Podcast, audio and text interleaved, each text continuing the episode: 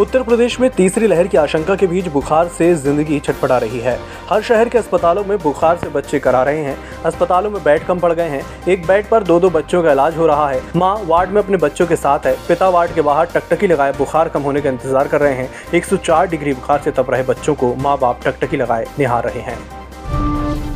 तालिबानी सरकार में शामिल हक्कानी नेटवर्क के आतंकियों को ब्लैकलिस्ट करने पर तालिबान ने अमेरिका को धमकाया है। तालिबान ने कहा है कि हक्कानी के कुछ सदस्य जो कि हमारी सरकार में शामिल हैं, उन्हें अमेरिका के अधिकारी टारगेट पर होने की बात कह रहे हैं। ऐसे बयान देकर वे दोहा समझौते का उल्लंघन कर रहे हैं। ये किसी के हित में नहीं है।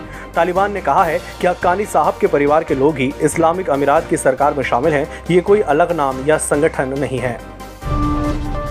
हरियाणा के करनाल में लघु सचिवालय पर किसानों का धरना तीसरे दिन भी जारी है। घटनास्थल पर एक हज़ार से ज़्यादा किसान डटे हुए हैं और लोगों के आने का सिलसिला जारी है। प्रशासन ने नज़र रखने के लिए धरना स्थल पर चारों ओर सीसीटीवी कैमरे लगाए हैं ताकि अंदर बैठकर ही सभी गतिविधियों पर नज़र रखी जा सके। वही इंटरनेट और एसएमएस सेवा गुरुवार रात बारह बजे तक बंद कर दी गई है।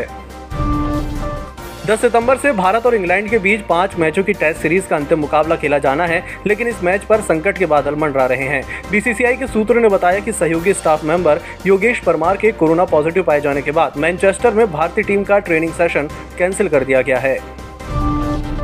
अनिल अंबानी की कंपनी रिलायंस इंफ्रास्ट्रक्चर को दिल्ली मेट्रो से कुल 4,500 करोड़ रुपए मिलेंगे। कंपनी ने दिल्ली मेट्रो पर करार तोड़ने का आरोप लगाकर उससे 2,800 करोड़ रुपए की टर्मिनेशन फ़ीस मांगी थी। इस पर डीएमआरसी ने आर्बिट्रेशन प्रोसेस शुरू कर दिया जिसके बाद मामला अदालतों में घूमता रहा। सुप्रीम कोर्ट ने आज कंपनी के दावे को सही ठहराया।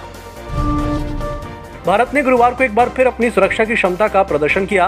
पाकिस्तान सीमा से 40 किलोमीटर दूर बाड़मेर के हाईवे पर बनी तीन किलोमीटर लंबी इमरजेंसी फ़ील्ड लैंडिंग स्ट्रिप पर सुपर हरक्यूलिस ने लैंडिंग की। सुपर हरक्यूलिस में रक्षा मंत्री राजनाथ सिंह और सड़क परिवहन मंत्री नितिन गडकरी सवार थे। केंद्रीय शिक्षा मंत्रालय ने गुरुवार को 2021 की एनआरआई रैंकिंग जारी की। इस साल भी ओवरऑल कैटेगरी में आईआईटी मद्रास को देश का बेस्ट शैक्षणिक संस्थान बना है।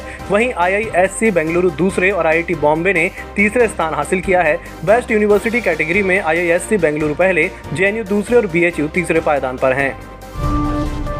सुरक्षा बलों ने गुरुवार को एक संयुक्त अभियान में हिजबुल मुजाहिदीन के आतंकी को कश्मीर के अवंतीपुरा से गिरफ़्तार किया है। भारतीय सेना और केंद्रीय रिज़र्व पुलिस बल की 50 आरआर यूनिट ने अवंतीपुरा के एंड्रोसा ग्रेव इलाके में घेराव तलाशी अभियान शुरू किया। इस दौरान एक संदिग्ध व्यक्ति को देखा गया, जो भागने की कोशिश कर रहा था, लेकिन उसे पकड़ लिया गया। जम्मू कश्मीर के पूर्व विधायक और नेशनल कॉन्फ्रेंस के नेता त्रिलोचन सिंह वज़ीर का शव दिल्ली के अपार्टमेंट से बरामद हुआ है। वह सड़सठ साल के थे। प्राथमिक रिपोर्ट्स के अनुसार गोली मारकर उनकी हत्या की गई। हालाँकि उनकी मौत की स्पष्ट वजह पता नहीं चल रही है। इलेक्शन कमीशन ने पाँच राज्यों में खाली हुई राज्यसभा की सीटों पर उपचुनाव की तारीखों का ऐलान किया है। पश्चिम बंगाल असम तमिलनाडु, महाराष्ट्र और मध्य प्रदेश की सीटों पर 4 अक्टूबर को उपचुनाव होगा।